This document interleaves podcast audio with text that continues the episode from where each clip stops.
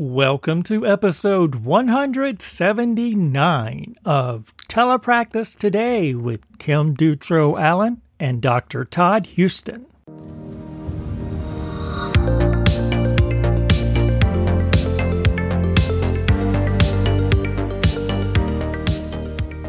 Welcome back to another episode. I wanted to share this week the importance of having a backup plan when you're doing mm. teletherapy. I got on this morning actually and went to log on and my screen share wasn't working and I just like all the color drained from my face cuz my entire day was planned around doing a green screen activity mm. and um and a great green screen activity from GoGo Speech. They have a Halloween to remember one where they go to all these different houses and trick or treat. And that was my whole day was planned around that. And then my screen share didn't work.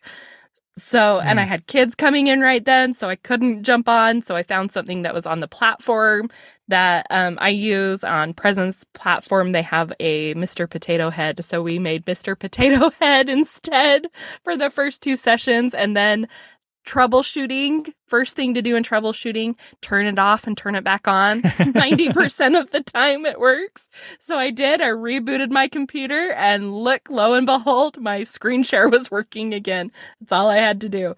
But uh, for those first couple of sessions before i had time to do that that was good to know the things okay if i can't do this what am i going to do instead? And just having a couple of those ideas in your back pocket. And i bet the kids probably loved Potato Head. They did. They loved it. We got some great language out of it, great turn taking and labeling. It it worked great, but for the few seconds I was wondering what I was going to do. That's when that experience kicks in. It's like, right. I got this. but I did. Hmm. My my aide at the school also said she's like, I got Play-Doh if we can't do anything else. So so that's that's a good backup too. Have some hands-on things at the school as well. And then, you know, if you have a kid that's just not paying attention at all to the um computer or anything, you're like, okay, let's let's pull out the toys. And that's a good thing to consider as well. Yeah, exactly. I believe just this past week we were having some real glitches with the system that we're using where I am at the hospital, children Akron Children's Hospital we're still troubleshooting some things, and I wish we could have found a different way around it, but we still haven't. So, uh, technology is wonderful when everything works, right? But at some point, it won't. Yep. and uh, and we're still troubleshooting the issue. So, on today we have Dr. Tiffany Williams, who's going to talk about our words matter and her background and experience with telepractice. This episode is brought to you by TheraPlatform. If you're a therapist in private practice looking to spend more time with clients and less time on admin tasks, it may be time to consider automation software. TheraPlatform is an all-in-one EHR, practice management, and teletherapy software built specifically for therapists and it's designed to automate day-to-day tasks. TheraPlatform offers a free 30-day trial with no credit card required. Visit theraplatform.com today. Well, Tiffany, uh, excuse me, Dr. Williams, Dr. Tiffany Williams Welcome to the podcast. Would you mind sharing how you became a speech language pathologist? Sure. Well, thank you so much mm-hmm. for having me on today. So, I always knew, like a lot of speech therapists, I think, I always wanted to help people. I knew I wanted to help in some capacity. When I was in high school, um, my cousin was hit by a car and he spent weeks in a coma. He had brain swelling he ended up at Children's Hospital in Atlanta, and I remember spending time there with him um, as he was recovering, and he, you know, really went through a long recovery process. And I remember seeing all the clinicians and therapists coming in working with him. Of course, he had PTOT, speech, um, learning how to speak again, how to walk again, just basic things. And I remember I kept thinking, I want to do this, but I wanted to be a physical therapist. So I graduated high school, started off at Florida State, and I was like, yes, I want my major to be physical therapy. I was very certain about it. And then they gave me the printout of the classes mm-hmm. that you have to take to be a physical therapist. Mm-hmm. and I saw all of those math classes, and that is not my strength at all. And I said, Oh, I, I, I got to go back to the drawing board. Mm-hmm. what I'm not going to do is set myself up for failure or like this huge struggle paying out of state tuition prices. That's not what I'm going to do. Yeah. So, um, my aunt is a speech language pathologist and she's mm-hmm. worked in the school. So I shadowed her in the schools for a while and I thought, okay, this is really great. I took the intro to communication disorders course and then I was hooked. And I was like, this is exactly what I want to do. I'm helping people. I've always been super interested in the way people say words. I can hear someone talk and and remember, you know, where I heard them or like that voice sounds so familiar. I, I, I mm. know this this voice. So the math was minimal, which I appreciated for sure. So that is what got me to communication disorders. And I have been in this field now for 17 years, which seems like eons ago, but it has, it's been great. It's been great. And you went to was, was correct me Valdosta, Valdosta yeah. State, sorry. so I started off at Florida State and I did two years there, and then I finished my bachelor's at Valdosta State University in Georgia, and then mm-hmm. went on and continued and got my master's degree from there as well. So in a roundabout way, I kind of found speech pathology, but it always, you know, the the nexus of it was wanting to help help people. So yeah and not wanting to do math. Definitely not. Even in my current job I'm now, with, I'm with you there. how did yeah? So I, I, I know my strong suits, and that that wasn't it. I can write a paper. I can write you a ten thousand page paper, easy breezy. Put some algebra in front of me, just not my thing. So. Yep this was I can calculate a birthday, you know, for the assessment. yep, yep, and, and, and some percentages if it's a good round number. Yep. that's about I always it. take my data out of ten or twenty because that's super yep. easy math, and I can do that in my head. I, I just taught my grad students how to calculate the age and how to borrow and the years and all that stuff. Um, and they, they raise their hand. You know, there's an app for that you know. Eh, all right. I was yeah, just going to tell you but that. You, Todd. but you need to know this. now, your your story sounds like my wife, who who went to Ohio University, was wanting to be a physical therapist, and then I think one of her first classes was zoology, and it was all of the sort of genetics. You know what genetic combinations ends up with. You know a goat with three spots versus two spots and a white goat and a black goat and I mean all this stuff. She's like, ah, she ran out. she said, nope, yeah, that's a no. little too much of the detail for me. I need to find something else. And then she had a friend who was in in speech uh, communication disorders undergrad. So, so same kind of reaction, but just yeah. a little different. Um, so how what was some of your experiences prior to getting into telepractice or when did telepractice sort of come along? So telepractice has been in my experience since 2017 so leading up to that time i've worked in public schools private practice clinics snfs assisted living home health for adults pediatrics. Um, the youngest child that i worked with has been 17 18 months old and that's when I really found a love for that age group because I always invited the parents into my sessions. And mm-hmm. having them there, whether the child had wanted nothing to do with me and only wanted to be with the parent, mm-hmm. um, I felt a sense of knowledge sharing. So I was able to show parents how to model sounds for their child, how to prompt their child to maybe say different words or at least approximate different words. And so I found that once they understood what I did in therapy, the buy-in from them was much greater. And so the payoff was greater because oh, yeah. they were only coming to see me for two, three times a week for half an hour, maybe. And they're at home much more than that. And so the Mm. parents being able to understand what we do in therapy. And I feel like a gift of mine is to be able to break down the clinical side of what we do into very approachable, everyday routine type of activities for parents to do at home.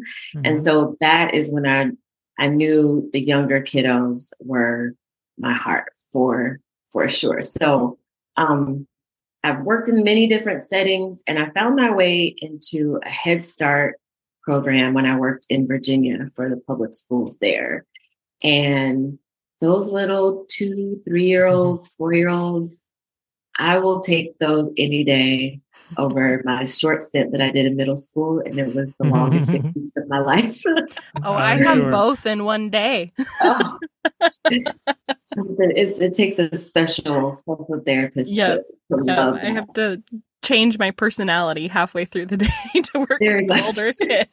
But yes, I Yep. agree. I like the the littler the better. Definitely. Mhm. They're like little sponges. They soak up everything. They're ready Yeah. to just absorb it all. You know, it comes with the behavior, of course, managing Yeah. that times, but Mhm. they're just little sponges. And so I really, really enjoyed the time in Head Start. And that's when I found out about their policy council that they have, where the founders of Head Start have a, a mandate that each Head Start program have a policy council, which are Mhm. parents, family members, caregivers that come together as part of this council, engage in very meaningful ways to help make that program better for the children and the families that it serves. And so when I saw that, I sat in on the policy councils just to observe. And I loved how that level of engagement went beyond just your traditional homework packet or worksheets to do at home. Like the parents felt like their voices were being heard and the things that they were saying were being implemented. And I truly believe in my heart of hearts at the end of the day, as people, we want to be seen, we want to be heard, and we want to know that we matter. And I felt like that program, that policy council with that, that Head Start program really helped parents feel those three things. And that just kind of blew my mind, which led me to wanting to pursue a PhD. Mhm. Um, because that was I was after I got my master's at more school, I was like, no, thank you. so I definitely I moved on to um, George Mason University. I was still working Mhm. full time in the schools and started the PhD program. Working full time and taking classes two, three nights a week is a challenge. Like Yep. it is a, a big ask. But um, so my PhD is in education with a primary emphasis in early childhood education and a secondary emphasis in multilingual, multicultural education. A lot of times I share that with people and they ask me, well, what other languages do you speak? None.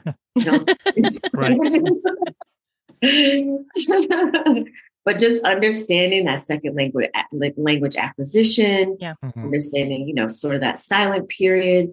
Because as you know, Head Start services families from low socioeconomic backgrounds. And from my experiences, a lot of brown, black children, bilingual children, sometimes children who don't speak any English at all, you know. And so that really drew me to wanting to to pursue my PhD with those emphasis areas. So it was quite a feat. And during that time I had my son. So now you're working full time and you have a new baby and you're still taking classes. Oh, It was a memorable time. that is one way to put it. yeah, so I For, understand. for sure. So I finished up that program. Um, I just successfully defended my PhD actually during the pandemic. So prior to defending it, um, I started teletherapy because I had my son. I wanted to stay home. I didn't want to take on full time hours just yet. And that being in teletherapy afforded me that opportunity to do that. And this was before, you know, all of these digital materials that we have now that kind of grew out of the pandemic. So Right. I was really sourcing a lot of materials myself, scanning things into the computer to use as PDFs for sessions, just really kind of figuring it out as I as I went along. And it was a Mhm. really great experience. And I saw similar progress with the students I worked with than as compared to when I work with students in person. So yeah. I have been doing teletherapy since then and I I like it. I enjoy it. It gives me flexibility in my work hours. I do have licenses in other states, so just you know, hearing experiences of kids that live across the country. You know, I'm in Georgia, so working with kids in California and Texas and Washington State is just I, I really I enjoy it a lot. So it seemed fitting when mm-hmm. I needed to defend my dissertation via Zoom because the pandemic was going on. I was very thankful for um, having started teletherapy. So using Zoom to defend my dissertation was a breeze because I've been doing it by then for a couple of years. Yeah. So if you didn't understand, if you didn't want to answer the question they were asking you, up, I think you froze. What was that again? exactly. we seem to have a bad connection. I didn't quite hear your question. Technology glitches can play a, a, positive role when you need a little extra time to think. Right. yes, exactly, exactly. Well, my my story is I finished basically defending my PhD. We were wrapping up. The committee was happy. Everyone was like shaking hands and stuff. And and they said, "Okay, does anyone have any questions?" kind of thing. And one little hand went up in the corner. It was my wife. Oh wow! and she almost became my ex-wife at that point. and she asked the hardest question of the whole time I was there with my committee. And it just led to this snowballing effect of one question after another from my committee and this. And then we're going deeper and deeper and off on these tangents. And like 45 minutes later, we finally get back to uh, ending the, the defense. and I wow. just glared at her. oh, wow. I think yeah. she actually had to take another car home. I, I drove home by myself. Someone else had to bring her home. I was like, I just can't talk right now. Go away. Yeah. just a little moment to yourself to come down from what just happened. Yes. Yeah. So so it was my wife who thought she was being helpful that ended up kind of derailing it. it for a little bit. so yes, fun times, fun times. Uh, defending a dissertation. Kim, you are next.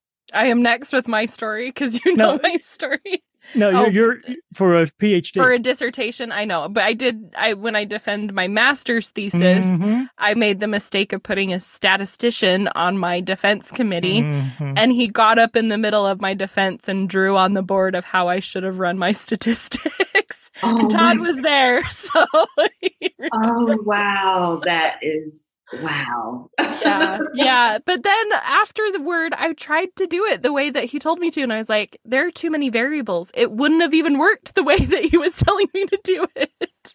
Exactly. Yeah. We well, just ignored based, him. Yeah. yeah. yep. Based on my experience with math, I chose a purely qualitative no statistics involved. Those two classes, oh, that was a struggle for sure. So yeah, qualitative research for sure for me. so you're next. Yes, okay. she's going to be next. um, so with your experience, uh, you've developed uh, our our words matter, and with your focus on that relationship between parents and and the school Mm-hmm. Let's talk more about that and what you found in your research, maybe, and, and what you're trying to do with sure. this approach. Sure. So, with my time spent at Head Start servicing kiddos there, and prior to that, having spent most of my time in the K 12 schools in more affluent areas where I lived, I really saw that disparity between parents who know their parental rights regarding right. special education and mm-hmm. ones and the ones that did, they used it and they got what they wanted, whether they had an advocate there with them or not. Parents who didn't know their parental rights when it comes to special ed, um, they really defer to the teachers a lot of times mm-hmm. and just let the committee kind of guide the discussion. And I'm sitting across the tables wanting to say, just say, I want my child evaluated. That's all you have to say and stick mm-hmm. to that sentence. That's it. Those are the magic words. Yeah. But when you don't know the rules of the game, you, you can't play the game. Yeah. So right.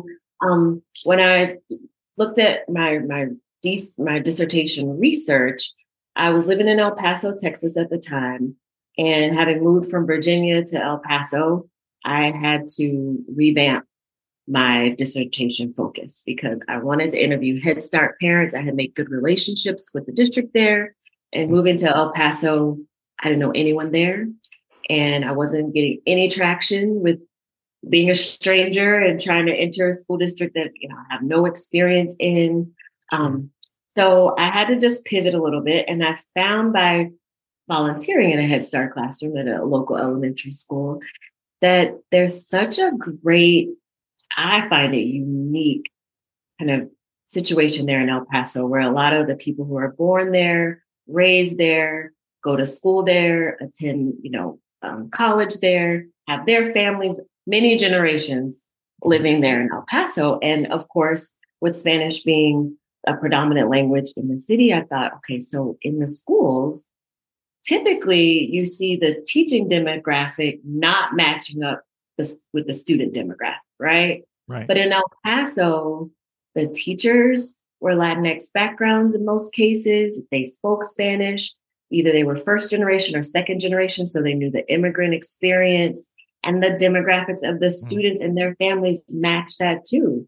So I thought they must really be connecting with each other. These teachers and families, they come from similar backgrounds. They must really be connecting. So that was the crux of my dissertation um, question. So I interviewed K through three, K through third grade teachers in small groups, and we did two rounds of interviews and really peeled back the layers of their own personal identity, the intersectionality of their identities, and how they felt like that matched up with the families and children that they served, and how they were making those connections. So I thought that they would have these super deep connections. And turns out they didn't really see how special it mm. was to have that teaching mm. demographic match that family because that's what that's normal to do. You know, it's just right. every day. That's what they've grown up in. It, and so having them see the layers of their personality and uh, their identity, I mean, and matching that up with the family's experiences in their classrooms. Like I'm first generation, and I know, you know, the immigration part process, and so I can talk to my child's, my students' family members about that too, and connect with them. It was really like a light bulb moment for them, which I found very interesting. Um, so out of the 20 teachers that I interviewed, um, only one identified as white. And it was just, it was a very unique and in-depth research experience for me. So mm-hmm. after that experience, coupling it with the experience of the disparity between the parents with at Head Start versus the affluent um, the schools in affluent areas, I thought to myself, I want parents, family members, caregivers to really have meaningful connections with their child's mm-hmm. teacher. The research shows us that that makes a difference in academic performance. It helps families understand what's going on in schools. And I thought, I need to start an educational consulting business, and I named it Our Words Matter because as speech therapists, we know what we say, how we say it, and the timing we say it in all matters. Mm-hmm. And so that really comes into play when teachers are engaging with parents, especially ones who are really looking, especially parents who are really looking to the teacher as that guiding, that light. Tell me what I mm-hmm. need to do for my child. Tell me how I can help my child best.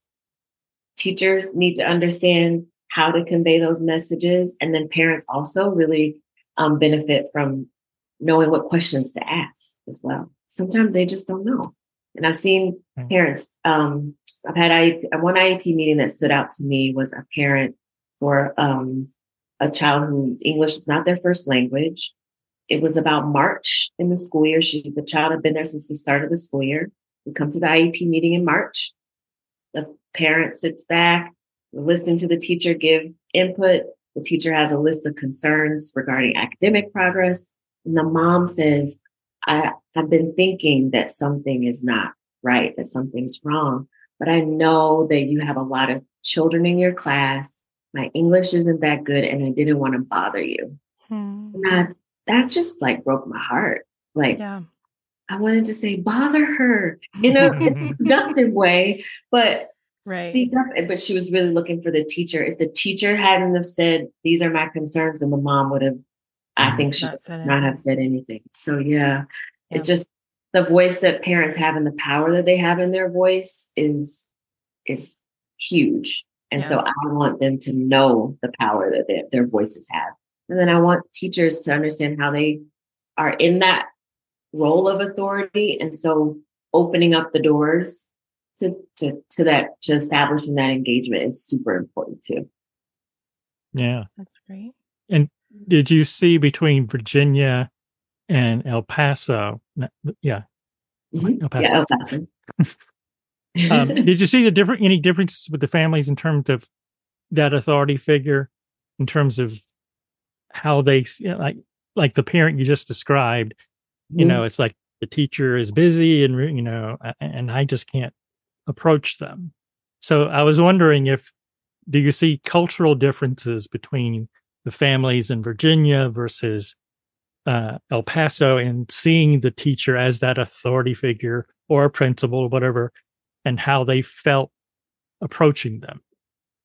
Definitely, I saw differences, especially for the public schools that were in the more affluent areas. It was, I have access all the time. I can come here, I can ask for a meeting, I can demand a meeting, I can demand mm-hmm. a swing installed in the classroom. I, I, I'm, I'm listing out everything that I want, even if it, even if the teacher is saying, you know, I really don't think that's necessary. I feel like we can take this approach the parents in the in, um, the schools that I worked in, if they didn't agree, they voiced it, and we didn't leave the meeting until they got what they wanted. Right. that simple. Right. And right. it's so interesting because that's not I don't know. I think when you think of an IEP meeting, you think about kids getting the things that they need. And that is how it should be. But I too have sat in those meetings and there's like, you know, that these two kids are the same, that they're so similar. Even one's doing a little, having a harder time than the other one. And you have one mom that's fighting and one mom that's not, or dad. And you see the differences in the services they get. And it's, it's a little bit of a broken not a little bit it's a broken system yeah. in that way. And yeah. it's it's hard to see that and to be like you said sitting in there on the other side of the table or even more i feel like as a contract worker because you're like i don't technically work for them. So i feel even more like not wanting to just toe the line and say what everyone else is mm-hmm. saying but you sit there in those meetings thinking, why didn't anyone tell them that? Why didn't that? Why wasn't that explained to the parent? Why mm. wasn't the parent notified of that? And it's really interesting to be sitting in that. And then I have a sister that's also experienced the other side where every year she would have her kids' progress reports and they would say, well, she scored low in, in, reading, but I don't think that really shows what she can do. Then she gets to middle school and gets told, did you know that your daughter can't read? And she's like, yes, I've been telling you guys for years, was in the same district. So the district should have known that she couldn't yeah. read. And it was just, she, she did the same thing. She's hired like private reading tutors and all mm. of these things. And, and it's the same thing. Like there are people that can't do that. There are people that don't have that wherewithal to know to look outside of the school and they shouldn't have to look outside of the school. They should be able to look within the school. So it's so interesting how all of that works. And I totally agree with you for the need for it. Yeah. So I've worked with some parents and coached them on just the basic things. When you when you're getting ready to go into this meeting, take a notebook and a pen yep. with you sit down at the table and as people start introducing themselves, right, start writing down names and their roles next to their names. Just that little action mm-hmm. Mm-hmm. sets the tone for the meeting. And I have seen it happen where they everybody in the meeting starts to sit up a little bit straighter. yeah. being a little more mindful about their words. Yeah. And it, it shouldn't be that way. It, every meeting should be held and ran in in a similar way, meaning that parents are there, whether they're have their notebook or they don't, that they're taken just as seriously and ask right. questions instead of things being kind of imposed on them, if that makes sense. Right. Yeah. Yeah. Yeah. I, I had a family years ago who used to had a reputation of of having some issues uh, with the school district, and I, I didn't work with them for that long, but they would uh, a parent pulled me aside one day and said, you know, when I have these IEP meetings, I bring my next door neighbor in with me, and uh, he dresses up and brings in a, a briefcase, and I just sort of introduce him as my counsel. Love it. And he, Oh, By any means necessary. and he, he pulls out a same thing. He pulls out a pad. He starts writing. He never says a word. the whole thing. And and she got everything she wanted. And she got Yeah. because they would be so afraid this is an, an attorney who's going to sue them. But she didn't say it was my lawyer. She said it was my counsel. This is my counsel. Yeah. And it's sad that it has to that you have to go through, you know, those type of antics to get what you want. But like I said before, when you know the rules of the game, you can play it well. And when you don't, you you you miss out. So Right. I really want to I really want to use our words matter to help parents feel empowered to use their voices. And then on the contrary, helping teachers understand how critical their role really is. And I know they're they're busy. Parents are busy, teachers are busy. I've had teachers say, you know, the child comes back to school, their book bag hasn't even been looked at all weekend. The same stuff mm-hmm. is in there on Monday morning. Mm-hmm. And then I talk with the parent, you know, as a speech therapist, we have that interaction with the parent frequently in the school system. So I talk to the parent and they're like, you know, I'm working two, three jobs. I have two or three children. It's uh, it's so busy. They don't they don't have the time. So you have one person in this partnership thinking the other person doesn't care. And then you have the Right. other person in that partnership thinking that the other doesn't care. And then there's like this standoff and nothing meaningful happens. It's just that gap between them just becomes wider and wider.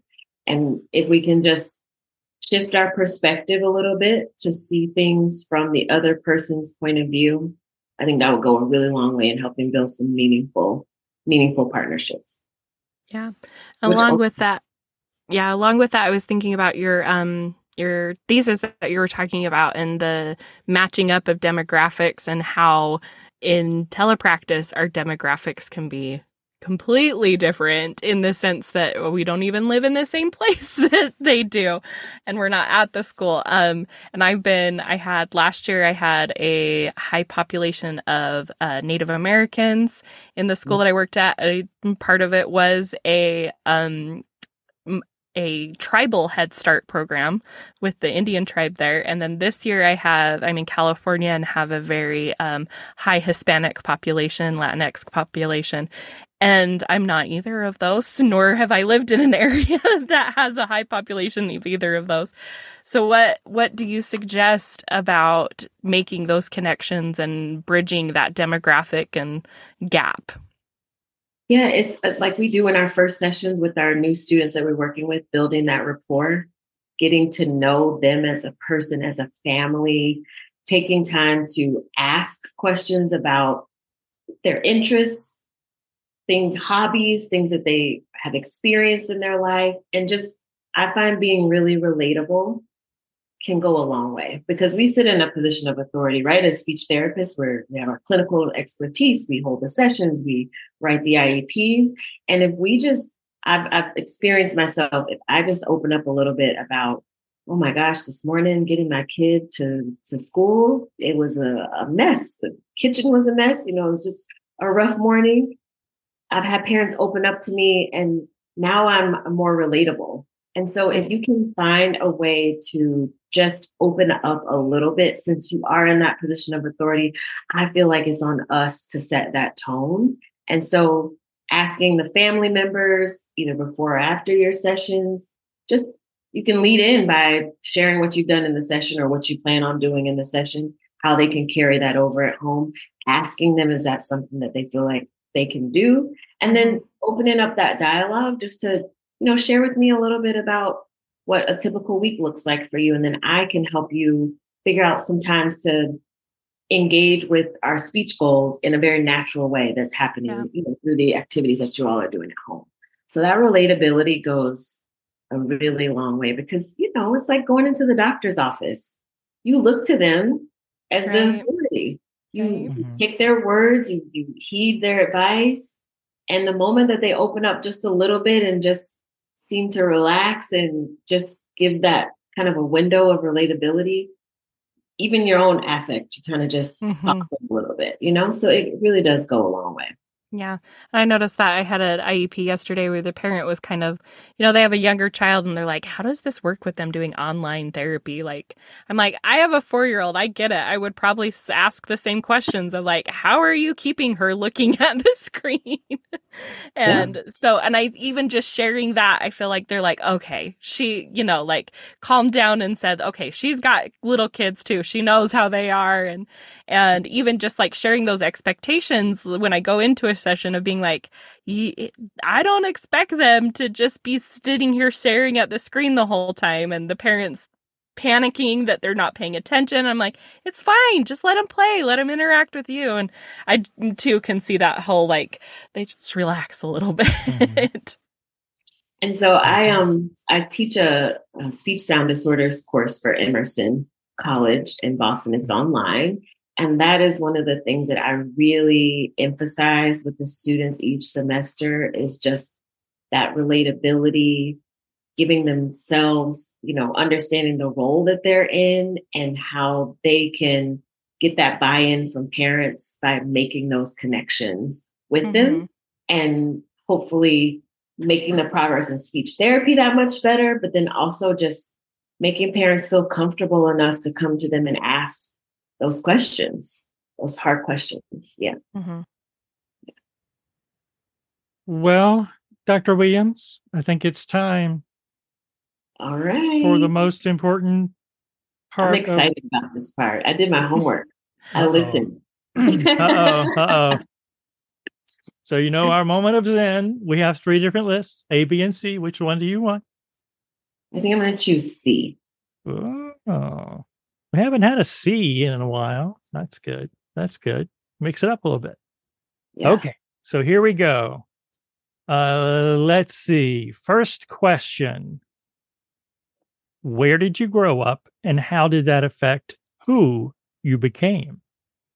Oh, good question. So I was a military brat. So I was born in Georgia, moved to Texas, lived in Germany, my third grade year, I'll never forget it. I went to three different schools, one in Georgia, one in Texas, finished it in Germany. wow. so I have really learned how to adapt to my surroundings, that chameleon kind of experience. Because mm-hmm. when you're moving that fast, you got to make friends quickly. We don't have time to do the silent parallel play. No, we got to mm-hmm. get right in there and be friends quick because we might be moving in a few months. I don't know. So I've I've really taken that with me throughout my life and I feel like I can enter into a space kind of feel the energy, the vibe of the people, the environment and blend in not in a way that makes me forget who I am as a person, but going back to that relatability, that piece that just helps me connect with people in in quicker ways. So I've taken that with me throughout my life for sure. I think that's great. um, if money wasn't a factor, what would you do with your time? Ooh. If money wasn't a factor, I think I would take the time to start a school, a oh, small school, cool. starting out preschool age. That's one of my goals, but that takes a lot of time and you know, mm-hmm. funding and all that great stuff. So if money wasn't an issue and I could devote all of my time to that, I would definitely, definitely do that. My son attends a Montessori school. He's attended Montessori since he was three. And I just love the Montessori philosophy, principles.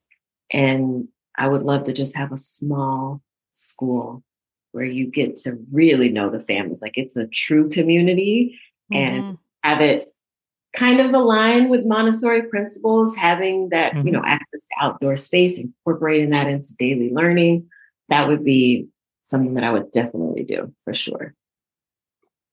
My daughter, many years ago, she's married and having our grandchildren now. Uh, anyway, when she was a kid, when she was about four, she went to a Montessori kind of, I hate to say it, sort of a granola hippie school. we loved it, but but it was kind of out there. But they would always make uh, make faces at me because every now and again we didn't do it very often, but it, like once a month. One treat that she liked to do was to go to uh, Dunkin' Donuts and get the little donut holes, and she would bring those in with her with the other kids literally eating granola and she's sitting there eating donuts. Her processed donut. I love it. and uh, those teachers would glare at me like I had just done the most terrible Giving thing. poison or giving something. her poison, eating these donuts. But it was a special thing every now and again, but she loved it. Anyway, I I had a nephew in a Montessori school, and they had to talk to him about working on his own work because he started to just wander the room and check on everyone else. he was like, Supervising he was everyone like else. the supervisor, making sure they were all doing their work. I love it. I love it. uh, okay. Next question is What was the last thing you searched for on Google On Google. or any search engine? Okay. Um just today I searched for a farmers market that's here right outside the city of Atlanta. And they have yoga lessons there because I'm a yogi. I, I love yoga and Very meditation. nice. Really big for me. And I signed me and my son up to volunteer at the farm. And we're gonna Oh, go on. Sunday. So that was the last thing that I that I Googled. I'm excited about it. The weather's That's really cool. nice too. So I'm excited. That's awesome. That's awesome. Um, what do people misunderstand most about you? Hmm. I would say my facial expression sometimes. I have to be very mindful. my face can speak what's on my mind and it might be misinterpreted in my own opinion. I might look like I'm not super interested, but really I'm I'm taking it all in. And sometimes I can't do that with a smile on my face. I'm mm. I'm processing. So I feel like that would be something that is misunderstood a lot. What my face is saying isn't always matching what's going on in my mind. Now, sometimes it's very accurate. Sometimes what, what presents is really what is going on behind the scenes. But Right. most times, most times not. So I try to be really thoughtful to at least keep a smirk on my on my face, even if I'm really trying to focus and take it all in. So I would say that, yeah. One of my grad students was was talking about another student saying that this other student had an RBF. Oh, yes. And I know like, about that. R- RBF. yeah. Yes. What are you talking about? I said, "Oh, Oh. yeah." Now See, I got you. I had a daughter with that. We would call it resting baby face because she Ah. just like was one of those babies that just like every picture I have of her, she's just like scowling at you. Yeah, Mm. I have. I've suffered. I suffer from RBF occasionally, for sure. Not the baby face. gotcha. Uh, next question is: How do you relax after a hard day? Definitely meditate for sure. Oh, nice. And it's so interesting because I started meditating probably like six years ago now, six or seven years ago. And before that, you couldn't pay me to sit still for five or 10 minutes. I'm like, this is unproductive. I could be doing Mhm. so many things within this time. And Mhm. learning the power of rest has been life changing for me. So I will, uh, this is where I work in my space for teletherapy. I've laid right here on the floor next to my desk to just ground myself. And it just shifts my, my mood. It shifts my mindset. It helps me be more present for my son. It helps me be more present for myself as Sure. well. So meditation for sure. That's awesome If you haven't tried it, you should try it. Five minutes. Mhm. Some people, I can't, I'll think about other stuff. That's okay. Sure. Because that's how we are. That's how I was at the beginning too. Five minutes, I'm like peeking at the clock, like it's almost over. this is the longest five minutes ever. And then you learn how to settle into the Mhm. stillness, and it is very restorative for sure.